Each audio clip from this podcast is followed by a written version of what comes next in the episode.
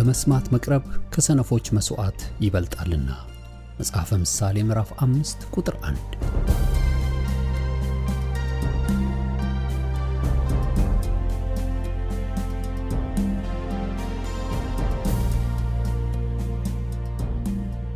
ይህን የእውነትና የሕይወት ድምፅ አገልግሎትን ለማድመጥ መቅረቦ ብልህነት ነው። ስለዚህ ጊዜውን ሰጥተው ለማድመጥ መወሰኖ ማትረፊያ ይሆኑሎታል። በዚህ አገልግሎት የእግዚአብሔርን ቃል ብቻ ይማራሉ። በተለያዩ ርዕሶች ላይ ውይይቶች፣ ጥያቄና መልሶችም ይካሄዳሉ። እርስዎ ከዚህ ቀደም በግል ጊዜው መጽሐፍ ቅዱሶትን ሲያጠኑ የተፈጠረቦት ጥያቄ ቢኖር በቃሉ ባለቤት በመንፈስ ቅዱስ አማካኝነት ምላሽን እንዲያገኙ ወደዚህ አገልግሎት ጥያቄውን መላክ ይችላሉ። የእውነትና የሕይወት ድምፅ አገልግሎት ከአጥቢያ አብያተ ክርስቲያናት ጋር በመተባበር የክርስቶስን አካል በቃሉ የማስታጠቅን አገልግሎት ለመስጠት በእግዚአብሔር ጸጋ ይተጋል። አሁን ለዛሬው ወደ ተሰናዳሉ የቃሉ ድግስ ልጋብዞ። መልካም የበረከት ጊዜ።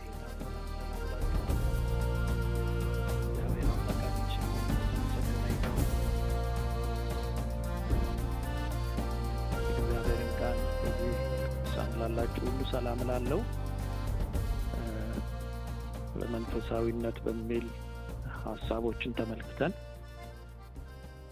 እሱኑ ሀሳብ ነው ዛሬ መንፈሳዊነት ያለው መልክ ምን መምሰል እንዳለበት የሚያሳይ አንድ ነጥብ ጥቂት አጠር አድርጌ ያሳያቸዋለሁ። ጌታ እንዲያስተምረን እግዚአብሔር አምላካችን ይመስገን። በሚቀጥል ባለፈው ሳምንት በሞት ጥላ መካከል እንኳን ብሄድ አንተ ከኔ ጋር ነህና ክፉን አልፈራም፣ በትርህና ምርኩዝህ እነሱ ያጽናኑኛል አለ ዳዊት እና ዳዊት ይሄ በሞት ጥላ የሚለው ሀሳብ እጅግ ተስፋ መቁረጥ በጣም አስቸጋሪ ሁኔታ እንደሆነ ባለፈው ተመልክተናል እና ነገር ግን አልፈራም ማለት ለምን ሲባል እኔ ከአንተ ጋር አለ። ስለዚህ የእሱን አብሮነት ሲናገር ደግሞ በትርህና ምርኩዝህ እነሱ ደግሞ ያጽናኑኛል ይላል። ስለዚህ እንደ ሙያተኛ በጎቹን ጥሎ የማሄድ መልካም እረኛ አድርጎ ሲገልጸው ነው በትርህና ምርኩዝህ ይለዋል። ዳዊት እረኛ ስለነበረ በትርና ምርኩዝ ጥቅማቸውን በደንብ ያውቃል ዳዊት። ስለዚህ የእርሱ ከኛ ከእረኛ ጋር ያለው አብሮነት ከተግባር አንጻር እንጂ መንፈስ ቅዱስ በእኛ ዘንድ ወገኖቼ ዝም ብሎ የመኖር አጀንዳ አይደለም ያለው። አንተ ከኔ ጋር ነህ አልፈራም ካለው በኋላ ነገር ግን በትርህና ምርኩዝ እነሱ ያጽናኑኛል ይላል። ስለዚህ ውስጣችን ያለው መንፈስ ቅዱስ በእኛ ዝም ብሎ የመኖር አጀንዳ ሳይሆን ምን ማለት ነው? እርሱ ከኛ ጋር ስላለ ክፉን አልፈራም ሲል በትርህና ምርኩዝ ያጽናኑኛል ሲል የእርሱ ወገኖቼ የመንፈስ ቅዱስን መጽናናት የምናገኝበት የጌታ አብሮነት ብቻ ሳይሆን በውስጣችን ያለው በውስጣችን ያደረው የእሱ ወገን የተደረግንበት የእግዚአብሔር መንፈስ በውስጣችን እውቅና ልንሰጠው እርሱ ያለውን ፈቃድና ዓላማ እንድናውቅ ጌታ ይፈልጋል። ስለዚህ የእርሱ ከኛ ጋር መሆን ማወቅ ብቻ ሳይሆን እርሱ በሕይወታችን እንዲሰራና እንዲሰራን ስንፈቅድ ነው በሚል ባለፈው ተመልክተናል። ለምሳሌ ዳዊት ሲናገር እነሆም ብትርህና ምርኩዜ ይለዋል። ስለዚህ ይሄን ብትር ይሄንን ምርኩዝ ምሳሌያዊ በሆነው የእግዚአብሔር ከእርሱ ጋር ባለው አብሮነት እንዳስቀመጠ ነው። ለምሳሌ መጽሐፍ ቅዱስ እንደሚናገር ሙሴ እጅ ላይ የነበረችው በትር እግዚአብሔር እስኪገልጥለት ድረስ ተራ ከብቶችን የሚጠብቅበት በትር ነበረች። ስለዚህ ራሱ እግዚአብሔር ሙሴ በእጅ ያለችው ምንድን ነች? ዛሬ በውስጣችሁ ያደረው መንፈስ ቅዱስ ምንድን ነው? ለእናንተ ምንድን ነው መንፈስ ቅዱስ? ይሄ በጣም ትልቅ ጥያቄ ነው። እግዚአብሔር ወደ ሙሴ መጥቶ ምንድን ነው በእጅ ያለችው አለው። እግዚአብሔር እስኪጠይቀው ግን አላወቅም እግዚአብሔር።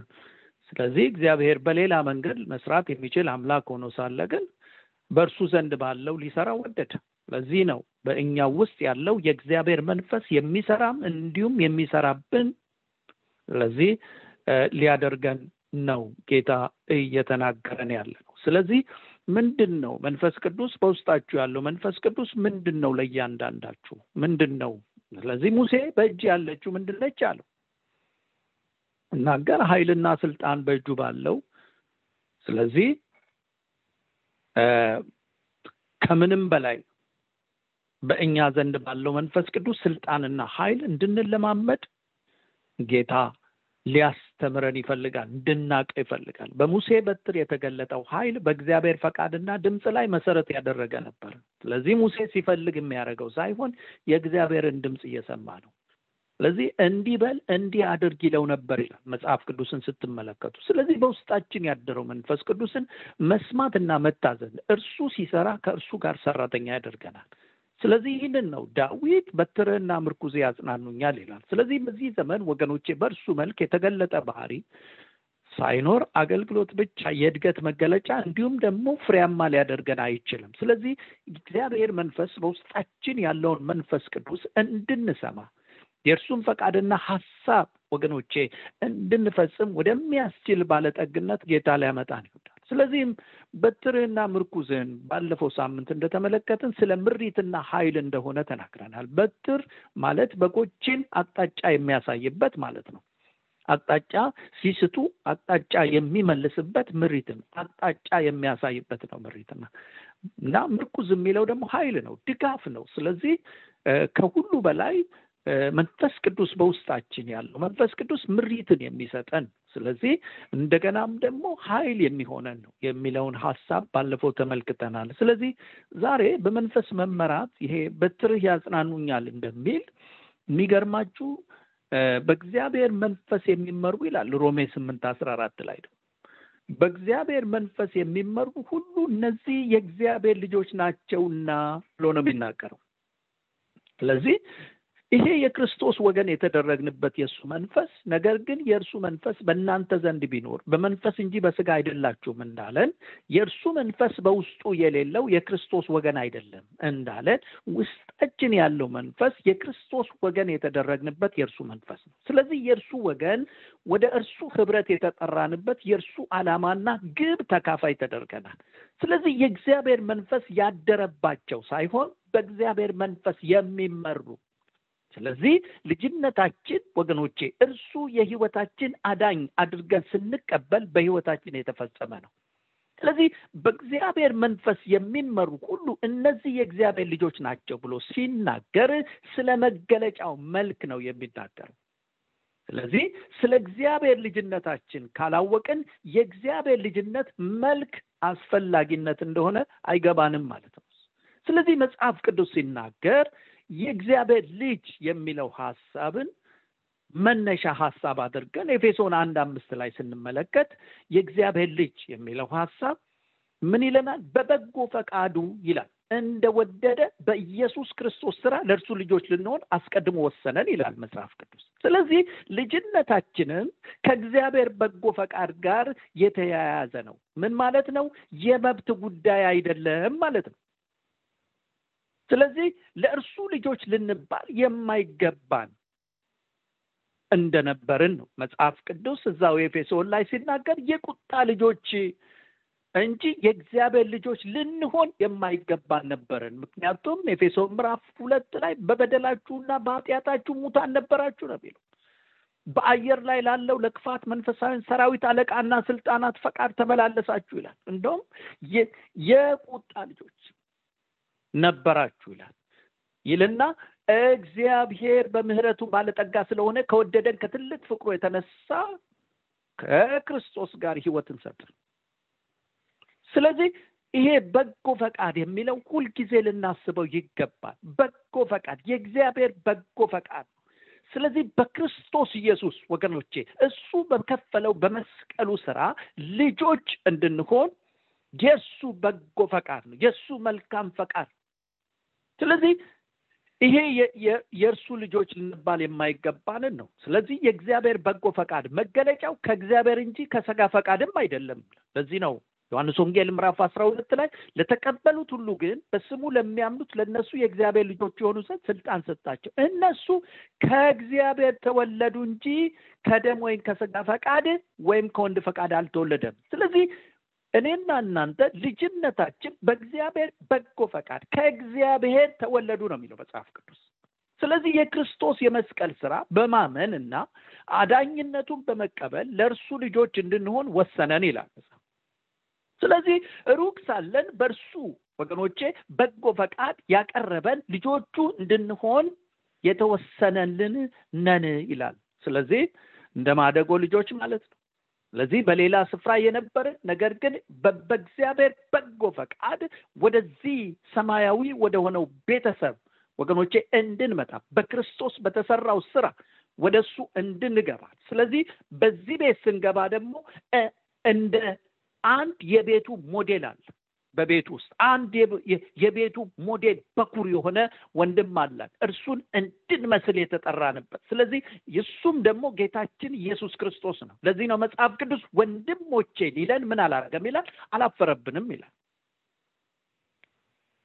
ስለዚህ ይሄንን ልጅነትን ስናስብ ወንድሞቼ ሊለናል እንደውም ዮሐን ሉቃስ ስምንት ላይ ሄዳችሁ ስትመለከቱ እናትና ወንድሞቹ ወደ እርሱ መጥተው ከህዝብ ብዛት የተነሳ ሊያገኙ ስላልቻሉ እናቱ ወንድሞች ሊያይ ወደው በውጭ ቆመዋል ብለው ነገሩት ይላል። ሄዳችሁ ስታ እርሱ መልሶ እናቴስ ወንድሞቼስ የእግዚአብሔርን ቃል ሰምተው የሚያደርጉት እነዚህ ናቸው አላቸው። ስለዚህ ወንድሞቼስ የእግዚአብሔርን ቃል ሰምተው የሚያደርጉት እነዚህ ናቸው የሚለው ቃል እንዲህ ካለ ወገኖቼ ዛሬም የእግዚአብሔር ልጅነት ልጅ ነኝ ከማለት ያለፈ የእግዚአብሔር ቃል ሰምተው የሚያደርጉትን የሚለውን ቃል በደንብ እንድንረዳ ያስፈልጋል። ምክንያቱም ልጅነት መልክ አለው። መልኩም በምን የሚገለጥ ነው? በተግባር የሚገለጥ ነው። ለምሳሌ ልጅነትና ተግባሩ የተጣመሩ እንደሆነ ሲናገር ዮሐንስ ወንጌል ምዕራፍ ስምንት ላይ ሄደን ስንመለከት ቁጥር ሰላሳ አምስት እስከ አርባ አራት እስከ አርባ ሁለት ላይ እዛ ቦታ ላይ እነሆም ባመኑት አይሁዶች እነሱ ጋር እና በኢየሱስ ክርስቶስ ያለውን dialogue ያለውን ንግግር ስትመለከቱ ቁጥር ሰላሳ ስምንት ላይ እኔ በአባቴ ዘንድ ያየሁትን እናገራለሁ እናንተ ደግሞ በአባታችሁ ዘንድ ያያችሁትን ታደርጋላችሁ መልሰውም አባታችን አብርሃም ነው አሉት። ኢየሱስ ደግሞ የአብርሃም ልጆች ብትሆኑ የአብርሃም ስራ ባደረጋችሁ ነበር። ነገር ግን አሁን ከእግዚአብሔር የሰማሁትን እውነት የነገርኳችሁን ሰው ልትገሉኝ ትፈልጋላችሁ። አብርሃም ግን እንዲህ አላደረገም ይላል። እናንተ አባታችሁን ስራ ታደርጋላችሁ አለ። እኛ እስከ ዝሙት አልተወለድም አንድ አባት አለን እርሱም እግዚአብሔር ነው አሉት። ኢየሱስም አላቸው እግዚአብሔር አባታችሁ ከሆነ በወደዳችሁ ነበረ። እኔ ከእግዚአብሔር ወጥቼ መጥቻለሁ። ከእርሱ እርሱ ላከኝ እንጂ ከራሴ አልመጣውም ይላል። ስለዚህ እዚህ ቦታ ላይ ስትመለከቱ ተግባሮቻችን የማንነታችን መገለጫ እንዲሆኑ ነው እንደሆኑ ነው የሚያሳየው ተግባሮቻችን። ምክንያቱም እኔ በአባቴ ዘንድ ያየሁትን አገር እናንተ ደግሞ በአባታችሁ ዘንድ ያያችሁትን ታደርጋላችኋል። ስለዚህ የአብርሃም ልጅ ነን ሲሉት አይደላችሁም። ለምን ሲሉት አብርሃም እንዲህ አላደረገም አላደረገም የእግዚአብሔር ልጆች ነን ሲሉት አይደላችሁም። ለምን? እግዚአብሔር አባታችሁ ከሆነማ በወደዳችሁኝ ነበር። አያችሁ አለም በጥላቻ እንደተሞላ እኛ የዚህ መጥፎ ባህሪ ሰለባ ሆነን እየተጠላላን የእግዚአብሔር ልጅ ነን ማለት ትርጉም የለውም ማለት ስለዚህ እኛ ቤት እንዲህ አይነት ባህሪ የለም ነው የሚላቸው ኢየሱስ። እኔ ከእግዚአብሔር መጥቻለሁ እርሱም ላከኝ። ስለዚህ እኔ ከመጣውበት ወገኖቼ እማቀው እንዲህ አይነት አይደለም ማለት። ምክንያቱም እናንተ እግዚአብሔር ልጆች ብትሆኑ የእግዚአብሔር ልጆች መገለጫቸው ፍቅር ነው አለ። ፍቅር ነው አለ። በወደዳችሁ ነበረ። ስለዚህ እናንተ ጋር ጥላቻ ስላለ የእግዚአብሔር ልጆች ልትሆኑ አችሉም እያለ ይናገራል። ምን ማለት ነው እነዚህን ሀሳቦች ስትመለከቱ? መንፈሳዊው ዓለም ወገኖቼ ነኝ ከማለት ያለፈ በድርጊት የሚገለጥ ነው። ስሙኝ የእግዚአብሔር ሰዎች መንፈሳዊው ዓለም ነኝ ከማለት ያለፈ በድርጊት የሚገለጥ ነው። ይህንንም ነው መጽሐፍ ቅዱስ መልክ የሚለው። ስለዚህ የእግዚአብሔር ልጅነት ወገኖቼ በሁለት ነገሮች ላይ መሰረት ያደረገ ነው። የእግዚአብሔር ልጅነት ቅድም እንዳልኳችሁ በእግዚአብሔር ፈቃድ ላይ የተመሰረተ ነው። በክርስቶስ በመስቀሉ ስራ ልጆች ተደርገናል። ስለዚህ የእግዚአብሔር ልጆች መሆናችንን አንጠራጠር ነገር ግን የእግዚአብሔር ልጅነት ስናስብ በሁለት ነገሮች መሰረት ያደረገ ነው። አንደኛው ሁለተኛው ሁለቱ ነገሮች መልክና ስልጣን ናቸው። የእግዚአብሔርን ልጅነት ስታስቡ መልክና ስልጣን ይባላል ስለዚህ ዛሬ ስለ መልክ ጥቂት እንመልከት። ስለ መልክ መጽሐፍ ቅዱስ ሮሜ ምዕራፍ ስምንት ላይ ሲናገር ልጁ በብዙ ወንድሞች መካከል በኩር ይሆን ዘንድ አስቀድሞ ያወቃቸውን ይልና የልጁን መልክ እንዲመስሉ አስቀድሞ ደግሞ ወስኗል ይላል። ስለዚህ አስቀድሞ የወሰናቸው እነዚህ ደግሞ ምን አረጋቸው? ጠራቸው። የጠራቸው እነዚህ ደግሞ አጸደቃቸው። ያጸደቃቸው እነዚህ ደግሞ አከበራቸው ይላል። ይኸውላችሁ ስለ መልክ ሲናገር እንዲመስሉ ወስኗል ነው የሚለው። ስለ ውሳኔ ነው የሚናገር። ምን ማለት ነው? ውሳኔውን ተግባራዊ ለማድረግ አፈጻጸም ወይም አደራረግ የሚባል ነገር አለ ማለት ነው። ስለ ጽድቅ ሲናገር ግን የጠራቸው ምን አደረጋቸው? አጸደቃቸው። ስለዚህ ለመጽደቅ የምናደርገው ነገር የለም። ክርስቶስ ስለኛ ጽድቅ በመስቀል ላይ ሞቶልናል። ክርስቶስን በማመናችን የጽድቁ ተካፋይ ተደርገናል። ስለዚህ ገና ይጸድቃሉ አይደለም የሚለው የጠራቸውን አጸደቃቸው ነው የሚለው። ስለ መልክ ግን እንዲመስሉ ምን ሆነዋል? ወስነዋል። ሂደት ነው ማለት ነው። ስለ ክብሩ ሲናገርም ራሱ እነዚህን ደግሞ አከበራቸው ሲናገር ስለ ክብሩ ወገኖቼ እኔና እናንተን ኤፌሶን ምዕራፍ አንድ ላይ ምን ይላል? የርስቱ ክብር ባለጠጎች ተደርገናል። ይህም መንፈሳዊ አይኖቻችሁ ተከፍተው ታውቁ ዘንድ ነው የሚባለው። ስለዚህ already እኔና እናንተ የውስጥ አይኖቻችን ሲከፈቱ እነሆም የተጠራንበትም ተስፋ በቅዱሳን ዘንድ ያለው በእኛ ዘንድ ያለው የርስት ክብር ባለጠግነት የኃይሉን ታላቅነት ታውቁ ዘንድ። ስለዚህ እኔና እናንተ ለመክበር የምናደርገው ከብረናል። አይኖቻችን ተከፍቶ ወገኖቼ በዚህ ምድር ላይ ባለጠግነት ከምንም በላይ ወገኖቼ በእኛ ዘንድ ያለው የርስት ክብር ባለጠግነት የክብር ተስፋ ያለው ክርስቶስ ከእኛ ጋር መኖሩ ነው። የክብር ተስፋ ያለው ክርስቶስ ከአንቺ ጋር መሆኑ ነው። ስለዚህ እኔና እናንተ ባለጠጋ ተደርገናል። ነገር ግን ስለ መልክ ሲናገር እንዲመስሉ ወስኗል ብሎ ይናገራል። ይህ እርሱን እንድንመስል የተወሰነው መልክ ደግሞ ስንመለከት በሁለት ነገሮች ነው። ብዙ ጊዜ ክርስቶስን መምሰል ክርስቶስን እንመስል ዘንድ ተጠርተናል። ግን ምን ማለት ነው? ክርስቶስን እንመስል ዘንድ ተጠርተናል። እነዚህንም ነገሮች ሁለት ነገር አላቸው። ኢየሱስ ክርስቶስን የምንመስለው ባህሪ ብቻ አይደለም ወገኖቼ፣ አላማም ጭምር ነው። አላማም ጭምር ነው። መጽሐፍ ቅዱስ ፊልጵስዩስ ምዕራፍ ሁለት ላይ ሲናገር በክርስቶስ ኢየሱስ የነበረው ይህ ሀሳብ በእናንተ ዘንድ ደግሞ ይሁን ይለንና እሱ በእግዚአብሔር መልክ ሲኖር ሳለ ከእግዚአብሔር ጋር መተካከልን መቀማት እንደሚገባ ነገር አልቆጠም። ነገር ግን የባሪያን መልክ ይዞ በሰው ምሳሌ ሆኖ ራሱን ባዶ አደረገ። በምስሉም እንደ ሰው ተገኝቶ ራሱን አዋረደ፣ ለሞትም ይኸው የመስቀል ሞት እንኳን የታዘዘ ሆነ ይለናል። ኢየሱስ ክርስቶስ የሰውን ምሳሌ የሚለው ሀሳብ ፍጹም ሰው ሆኖ ስሜትና ፈቃድ ኖሮት ነው ራሱን ምን ያደረገው ባዶ ያደረገው። እንዲሁም እንደ ሰው ተገኝቶ ይላል ራሱ ምን አደረገ ይላል አዋረደ።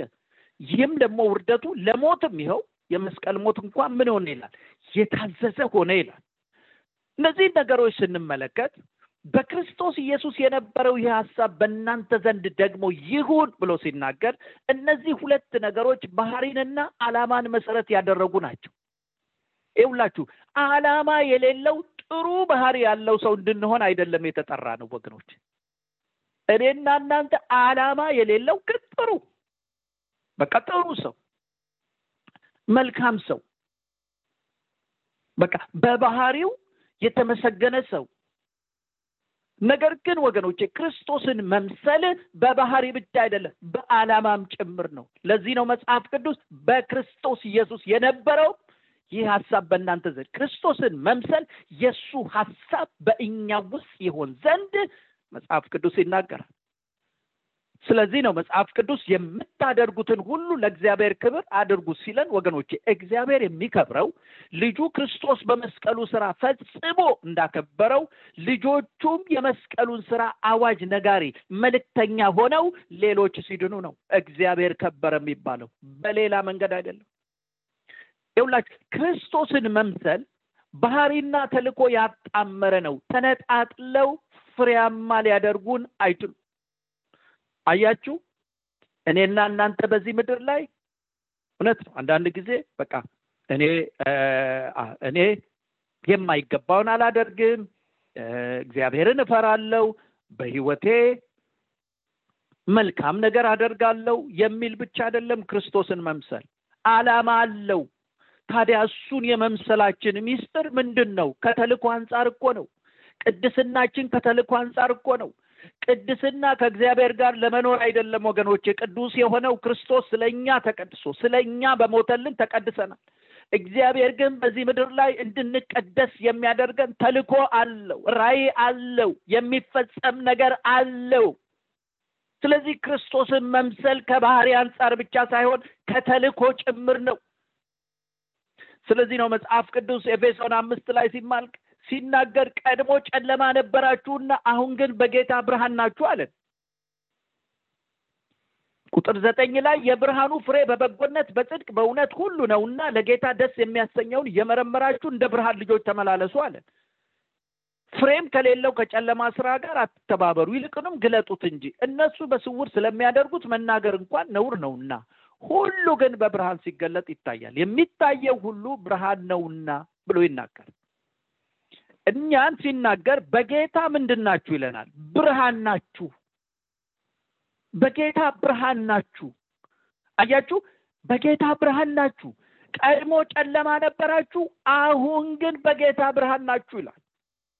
ይውላችሁ በጌታ ብርሃን ናችሁ። ስለዚህ ልጅነታችን ክርስቶስን ስንቀበል እንደሆነ ብርሃንነታችንም እንዲሁ በክርስቶስ በማመናችን ላይ መሰረት ያደረገ ነው። ምክንያቱም ቀድሞ ጨለማ ነበራችሁ፣ አሁን ግን በጌታ ብርሃን ናችሁ። ጨለማ ነበራችሁ፣ አሁን ግን በጌታ ብርሃን ስለዚህ የዓለም ብርሃን የሆነው ወገኖቼ ክርስቶስን እንድንመስል መገለጫው የዓለም ብርሃን ናችሁ ሲለን መተካከልን ሳይሆን የሚያሳየን ባህሪን ነው። ይህንን ሲናገር ይህ ብርሃን መገለጫው የሆነውን ፍሬ ሲናገር አሁን ባነበብነው ጥቅስ ላይ የብርሃኑ ፍሬ ይላል። የብርሃኑ ፍሬ ብርሃን ማለት ቦግ ያለ ፍሬ ይለዋል። ደግሞ የብርሃኑ ፍሬ በበጎነት በጎነት ይለዋል፣ ጽድቅ ይለዋል፣ እውነት ይለዋል። እንደውም ለጌታ ደስ የሚያሰኘውን እየመረመራችሁ እንደ ብርሃን ልጆች ተመላለሱ ይላል። ስለዚህ ብርሃን ወገኖቼ ተልኮን ዓላማ ገላጭ ነው ብለን ስንመለከት መጽሐፍ ቅዱስ ዮሐንስ ወንጌል ምዕራፍ አስራ ሁለት ላይ ስለ ብርሃን ሲናገር ብርሃን በእኔ የሚያምኑን ሁሉ በጨለማ እንዳይኖር እኔ ብርሃን ሆኜ ወደ ዓለም መጥቻ። አያችሁ፣ ብርሃን ራሱ purpose አለው፣ ዓላማ አለው። እርሱ ብርሃን ሆኖ የመጣው እኛንም ወገኖቼ በጌታ ብርሃን የተደረግነው ስለዚህ ቅድም እንዳልኳችሁ ብርሃን የጽድቁ ፍሬ በጎነት፣ ጽድቅ፣ እውነት የሚለውን ሀሳብ እንኳን ብናስቀምጥ ይሄ ብርሃን ተልኮ ያለው ነው፣ ዓላማ ያለው ነው። ስለዚህ ቤተ ክርስቲያን ክርስቶስን መምሰል የሚለው ሀሳብ ወገኖቼ ባህሪ ብቻ አይደለም፣ character ብቻ አይደለም። character ኡም ባህሪም ጽድቅና እውነት ቅድስናም ወገኖቼ ከዓላማ አንጻር ነው፣ ከወንጌል አንጻር ነው፣ ሰዎች ይድኑ ዘንድ ነው። ስለዚህ ምርጫ አይደለም ማለት ነው። ምርጫ አይደለም ማለት ነው። ግድ የሚለን ነው ማለት ነው። ተልኳችንን የምንፈጽምበት ስለዚህ በእኔ የሚያምን ሁሉ በጨለማ እንዳይኖር እኔ ብርሃን ሆኜ ወደ ዓለም መጥቻለሁ። ዓለም ዓለምን ላድን እንጂ በዓለም ልፈርድ አልመጣውም። ቃሌን ሰምቶ የማይጠብቅ ቢኖር የሚፈር እነሆ የምፈርድበት እኔ አይደለሁም ይላል። ስለዚህ ክርስቶስን መምሰል ባህሪ ብቻ ሳይሆን ዓላማውንም መፈጸም ይጨምራል። ተልኮንም መወጣት ወገኖቼ ጥሩ ሰዎች ሆናችሁ ኖራችሁ ማለፍ አይደለም። ጥሩ ሰዎች ነገር ግን ወገኖቼ ክርስቶስን የምትሰብኩ ኢየሱስ ያድናል ብላችሁ የምትሰብኩ መሆን አለባችሁ። ስለዚህ የኔና የእናንተ ጥሩ ሆኖ ኖሮ ኖሮ የማለፍ አጀንዳ አይደለም ያለን በዚህ ምድር ላይ ወገኖቼ ጽድቃችን፣ ቅድስናችን፣ ትዳራችን፣ ኑሯችን፣ ቤታችን ሁሉ ወንጌል ነው። ለዚህ ነው መጽሐፍ ቅዱስ ብርሃን በጨለማ ላይ ስልጣን እንዳለው ባህሪያችን እንዲሁም ለተልኳችን ትልቅ እና ፍሬያማ የሚያደርገን። ለዚህ መጽሐፍ ቅዱስ ሲናገር እናንተ የዓለም ብርሃን ናችሁ፣ በተራራ ላይ ያለች ከተማ ልትሰወር አይቻላትም፣ መብራትን አብርተው ከእንቅብ በታች አይደለም ብሎ ሲናገር መልካሙን ስራችሁን አይተው በሰማይ ያላችሁን ያለውን አባታችሁን እንዲያከብሩ ብርሃናችሁ እንዲሁ ይብራ። ስለዚህ የእኛ መልካም ስራ በብርሃን የተገለጠው በብርሃን ምሳሌ የተገለጠው መልካም ስራችሁን አይተው እነማን? በውጭ ያሉ በጨለማ ያሉ ሰዎች አይተው ምኑን? መልካም ስራችሁን መልካም ህይወታችሁን መልካም ነገራችሁን አይተው የሰማይ አባታችሁን እንዲያከብሩ ብርሃናችሁ እንዲሁ በሰው ፊት ይብራ። መጽሐፍ ቅዱስ ሲናገር ወገኖቼ ልጆች ስላልሆንን ሳይሆን በመንፈሳዊ ህይወታችን ስላላደግን ነው ያልተገባ ባህሪ በመካከላችን የሚገለጠው በክርስቶስ ህፃናት። ከዚህ በፊት አሳይቻቸዋል። ብርሃን ስላልሆንን አይደለም ደግሞ አሁን። እናንተ ቀድሞ በጨለ አሁን ግን በክርስቶስ ብርሃን ናችሁ እንዳለን ብርሃን ስላልሆንን አይደለም። ወገኖቼ መልካም ያልሆኑ ተግባሮቻችን እንደ እንቅብ ምን አድርገውናል ማለት ነው? ሸፍነውናል። ስለዚህ ነው መጽሐፍ ቅዱስ መልካሙን ስራችሁን አይተው በሰማይ ያለውን አባታችሁ እንዲያዩ መብራትን አብርተው ከእንቅብ በታች አይኖሩትም። መብራቱ እኮ በርቷል ግን እንቅቡ ምን ያደርገዋል? ይሸፍነዋል። ውስጡ መብራት ስለሌለ አይደለም። ስለዚህ እንደውም ከእንቅብ በታች አይኖሩም። አንድ ኖት ነው።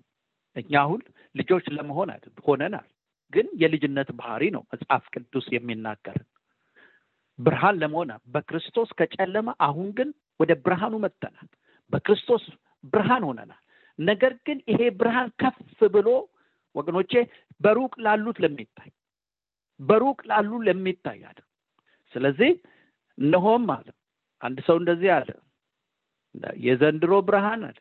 እንኳን በሩቅ ላሉ የሚታይ በቅርብም ለማየት ተቸግረናል ወገኖቼ ብርሃናችን በሰው ፊት እንዲበራ ይሄ ይሄ ብርሃን ተልኮ አለው። ይሄ ባህሪያችን ይሄ መልካችን ክርስቶስን የምንመስልበት መልክ ባህሪም አላማም ተልኮ አለው ወገኖች። ስለዚህ እርሱን እንድንመስል በአላማ ነው ያልነው። መልካችን በባህሪ ለተልኳችን ይገለጣል። መልካሙን ስራችሁን አይተው በሰማይ ያለውን አባታችሁን እንዲያከብሩ ብርሃናችሁ እንዲሁ በሰው ፊት ስለዚህ የሰማይ አባታችሁን እንዲያከብሩ ሲል ይህ የወንጌል ተልኮ ነው ወገኖች። አለማችንን እኛና እናንተ ከምንም በላይ አለማችንን መሰረት ያደረገ ነው። ክርስቶስን እንመስል ዘንድ ዕለት ዕለት በመልካም ተግባርና ባህሪ መገለጣችን ምርጫ አይደለም ቅድስና ምርጫ አይደለም። ወገኖቼ ወንጌልን የምንናገር ብቻ ሳንሆን ህይወታችን ራሱ የሚነበብ ወንጌል ነው። ይሄ ብርሃናችሁ እነሆ በእንቅብ በታች ሳይሆን ከፍ ባለ በሩቅ ላለው የሚያዩት ሆኖ እንዲታይ ሰዎች ከጨለማ ይሄንን ብርሃን አይተው የሚመጡበት እንዲሆን። ስለዚህ ምንድን ነው ይሄን ሀሳብ የምናስቀምጠው? ወገኖቼ ክርስቶስን መምሰል ማለት ልብ ብላችሁ ስታስቡ ክርስቶስን መምሰል ማለት ጥሩ ሰው መምሰል አይደለም ጥሩ ሰው በቃ ጥሩ ጥሩ ማድረግ ጥሩ ሰዎች ወገኖቼ መጽሐፍ ቅዱስ በዚህ ስለ ብርሃን ሲናገር ወገኖቼ ስለ ጨው ሲናገር በህይወታችን እንድንሆን የሚጠይቀንን ሁሉ ሄዶ ሄዶ ግቡ ወንጌል ነው። ቤተ ክርስቲያን እዚህ የመኖር አጀንዳ በምድር የመኖር እስትንፋሳችን የመክረሙ አጀንዳ ወንጌል ነው ወገኖች ስለዚህ ተልኮ የሌለው አማኝ የለም መልእክተኛ ያልሆነ አማኝ የለም። ክርስቶስን መምሰል ወገኖቼ በባህሪ ብቻ አይደለም በተልኮም ጭምር ነው። ለዚህ ነው በክርስቶስ የነበረው ሀሳብ በእናንተ ዘንድ ይሁን ይላል። እግዚአብሔር አምላካችን የተመሰገነ ይሁን። ስለዚህ ክርስቶስን እንመስል ዘንድ ተጠርተናል እኔና እናንተ። ክርስቶስን መምሰላችን ግን ወገኖቼ ጥሩ ሰው የመሆን ጉዳይ ብቻ ሳይሆን ተልኮ ያለሽ ተልኮ ያለ ኢየሱስ ያድናል ብለህ የምትመሰክር ኢየሱስ ያድናል ብለሽ የምትመሰክሪ ተደ እሱ ነው ክርስቶስን መምሰል እሱ ነው ግቡ እሱ ነው ተልኮ እሱ ነው የእግዚአብሔር ደስታ። ወገኖቼ ጥሩ ሰው አይቶ በቅድስና መመላለሳችን በመልካም ባህሪያችን በሁሉ ነገር በትዳራችን አንቱ የሚያሳይ ነገር መኖሩ ብቻ አይደለም። ትልቁ ነገር እነዚህ ሁሉ ተሰብስበው ለተልኮ ነው። ትዳራችን ለተልኮ ነው። ኑሯችን ለተልኮ ነው። ካናዳ መኖራችን የትም ሀገር መኖራችን ወገኖቼ ለተልኮ ነው። እሱም እኔና እናንተ በክርስቶስ ኢየሱስ የተጀመረው ያ የመስቀሉ ስራ በእኔና በእናንተ ምን እንዲሆን እንዲቀጥል ነው ኢየሱስ ያድናል ብለን ለዚህ ለጥፋት ላለው አለም የምናውጭ የምንናገር ሰዎች ስንሆን እሱም ክርስቶስን መምሰል የሚለው እርሱም ጭምር እንደሆነ እንድናውቅ ያስፈልጋል። ወንጌል የምንናገረው ብቻ ሳንሆን ሕይወታችንም የሚነበብ ወንጌል ነው ማለት ነው። ኢየሱስ ክርስቶስ ጌታ ነው። እግዚአብሔር አምላካችን የተመሰገነ ይሁን። ስለዚህ በዚህ ቃል ዛሬ ሕይወታችን ወገኖቼ ዓላማ ያለው ጥሩ ሰው ብቻ አይደለም። እግዚአብሔር ይባርካችሁ። ጥሩ ሰው፣ እግዚአብሔርን የምትፈሩ መልካም ሰዎች፣ በትዳራችሁ ታማኝ ወገኖቼ፣ መልካምነት ምስክርነት በሰው ያለ ነገር ግን ኢየሱስ ያድናል ብላችሁ ካልመሰከራችሁ ወገኖቼ፣ እነሆም የእናንተ ጽድቅና ጥሩነት ክርስቶስ በመስቀል ላይ የሞተበት ዓላማ ይፈጸም ዘንድ ነው። መጽሐፍ ቅዱስ ግቡም ራዩም ሰዎች ይድኑ ዘንድ ነው። እግዚአብሔር አንድ ልጁን እስኪሰጥ ድረስ ዓለምን እንዲወዷል እንደሚል ክርስቶስ የሞተበት ሰዎች ይድኑ ዘንድ ስለሆነ የኔና የእናንተ መልክ በክርስቶስ የነበረው ሐሳቡን ጭምር ስለሆነ ዛሬ አበረታታችኋለሁ። ኢየሱስ ክርስቶስ ያድናል ብላችሁ እንድትመሰክሩ ወገኖቼ። ሌሎቻችሁ በሕይወታችሁም ምሳሌ የሌላችሁ ለዚህ ለወንጌል እንቅፋት የሆናችሁ እናንተም ደግሞ ጌታ ይረዳችኋል። እነሆ በፊት ጨለማ ነበራችሁ፣ አሁን ግን በብርሃን ወገኖቼ ብርሃን ሆናችኋል። ነገር ግን ዛሬ እንቅቡን አራግፎ ማንሳት ወገኖቼ እግዚአብሔር ከፍ ባለ ነገር ላይ ብርሃናችሁ እንዲገለጥ ይቻላል። ያ ብርሃን የማይጠፋ ብርሃን ነው። ያ ብርሃን ወገ ድንቅ ብርሃን ነው። ያ ብርሃን ዛሬ ማራኪ ብርሃን ነው። ነገር ግን ወገኖቼ ይሄንን ነገሬን የከደነ ባህሬ ቢሆን ነገሬ ቢሆን ተግባሬ ቢሆን ዛሬ እግዚአብሔር ይሰብርልኛል፣ ያስወግድልኛል። እኔ ጥሩ ሰው ብቻ ሳይሆን ራዕይ ያለው ሰው ኢየሱስ ያድናል ብዬ የምመሰክር ሰው ሆናለሁ ለምትሉ ስለ እናንተ ምጸልያለሁ። እናንተ ጌታን የማታውቁ ሰዎች ቅድም እንደተጠራችሁ ጥሪ ኢየሱስ ክርስቶስን ተቀበሉ። ይሄንን ከጨለማ ወደ ብርሃን የጠራ ክርስቶስ ኢየሱስ ነው። ስለዚህ እሱ በሕይወታችሁ ላይ ካልወሰናችሁ ይሄንን ጌታ እየተጠራ እንኳን ዝም ያላችሁ ሰዎች ነገ ከዚህ በኋላ ሊሆን የሚችለውን አታውቁም። መዳን ወገኖቼ፣ እነሆም የመዳን ውሳኔ አሁን ነው፣ ዛሬ ነው። ስለዚህ እናንተም ወስኑ። እኔና እናንተ ተልኮ ያለን ሰው ነን፣ ራዕይ ያለን ሰው ነን ወገኖች።